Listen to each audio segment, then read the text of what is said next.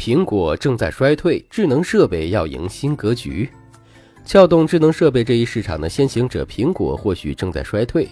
根据《华尔街日报》报道，第四季度 iPhone 的销量几乎没有增长，预计当前季度将出现二零零七年 iPhone 上市以来的首次下降。尽管推出了其他智能设备，苹果仍主要是一家智能手机供应商。二零一五年八月，苹果股价随着不甚理想的三季度公报而应声大跌时，投行摩根士丹利就指出，苹果公司的绝大部分净收入都来自于单一产品，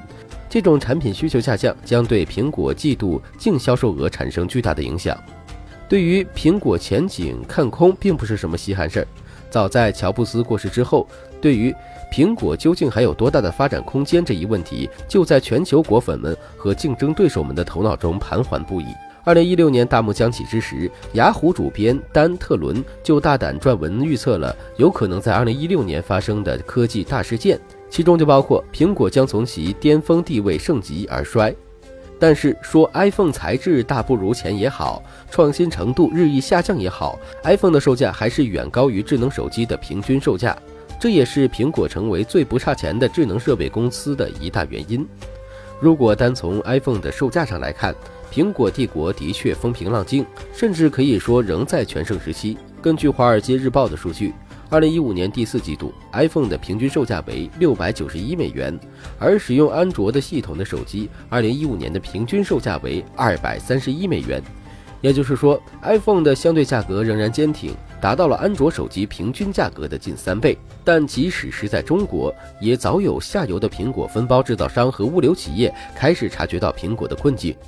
根据笔者获知的消息，从上游供应链的物料消耗数据到服务终端的数据，从物流角度来看，苹果已经开始走下坡路。来自台湾产业链的消息证实了这一点。据称，苹果已经将 iPhone 六、六 Plus 元器件订单削减了 百分之十五， 以此来应对销售疲软的情况。这种衰退来源于智能手机正在丧失其风口地位。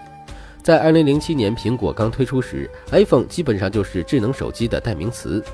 而如今，基本上每一个有一定规模的国家和地区都已经有多个本土智能手机平台，智能手机市场充斥着廉价机的机海战术。不仅如此，苹果在智能手机上的竞争优势的性能优势和技术独创性也逐渐在丧失。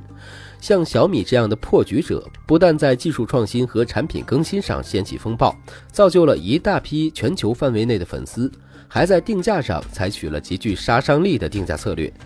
根据美国的数据，市场研究公司公布的数据显示，早在二零一五年第二季度中，小米和华为就已经占中国市场智能手机全部销量的三分之一，他们各自占 百分之十六 的市场份额，而苹果份额降为第三位。除了这种来自较低端的智能设备制造商的竞争，也有越来越多的互联网巨头开始开发智能手机领域的新风口。微软和诺基亚的合作虽然并不出彩，但是微软系统存在的路径依赖效应还是给了采用 Windows 系统的智能手机和平板电脑以较大的市场。拿最近的事例来说，谷歌也正在与初创公司合作开发一款实验性质的智能手机。据悉，这款手机涉及了多个应用领域，包括人脸识别授权交易、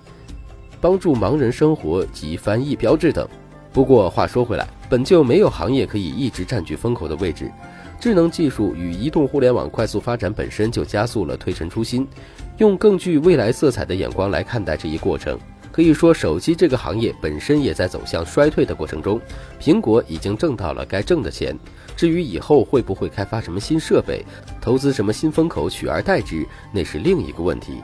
苹果本身也确实有这个动向。从苹果目前的布局来看，在智能设备上，苹果除了 iPhone 以外，早已发展出了更为多元化的产品结构 iPad、iWatch 以及作为智能家居基础的 HomeKit。 另外，苹果还致力于通过提供有偿服务的方式来增加收入。华尔街日报报道了苹果公司希望将自身的服务捆绑给 iPhone 用户群，例如苹果表示，目前已有一千万用户付费使用该公司的音乐播放服务，这些用户每月需支付十美元。如此一来，苹果造就了一个一年前还不存在的年收入十亿美元的业务。可以说，超越 iPhone 是苹果业务转型的一个关键。二零一六年苹果能否成功拥抱新风口，是智能设备市场头把交椅，未来是否会易主的决定变量。苹果公司如何做到坚守公司的创新特质，回到乔布斯时代推出 iPhone 四十的那种再一次领先的格局和气场，值得整个市场期待。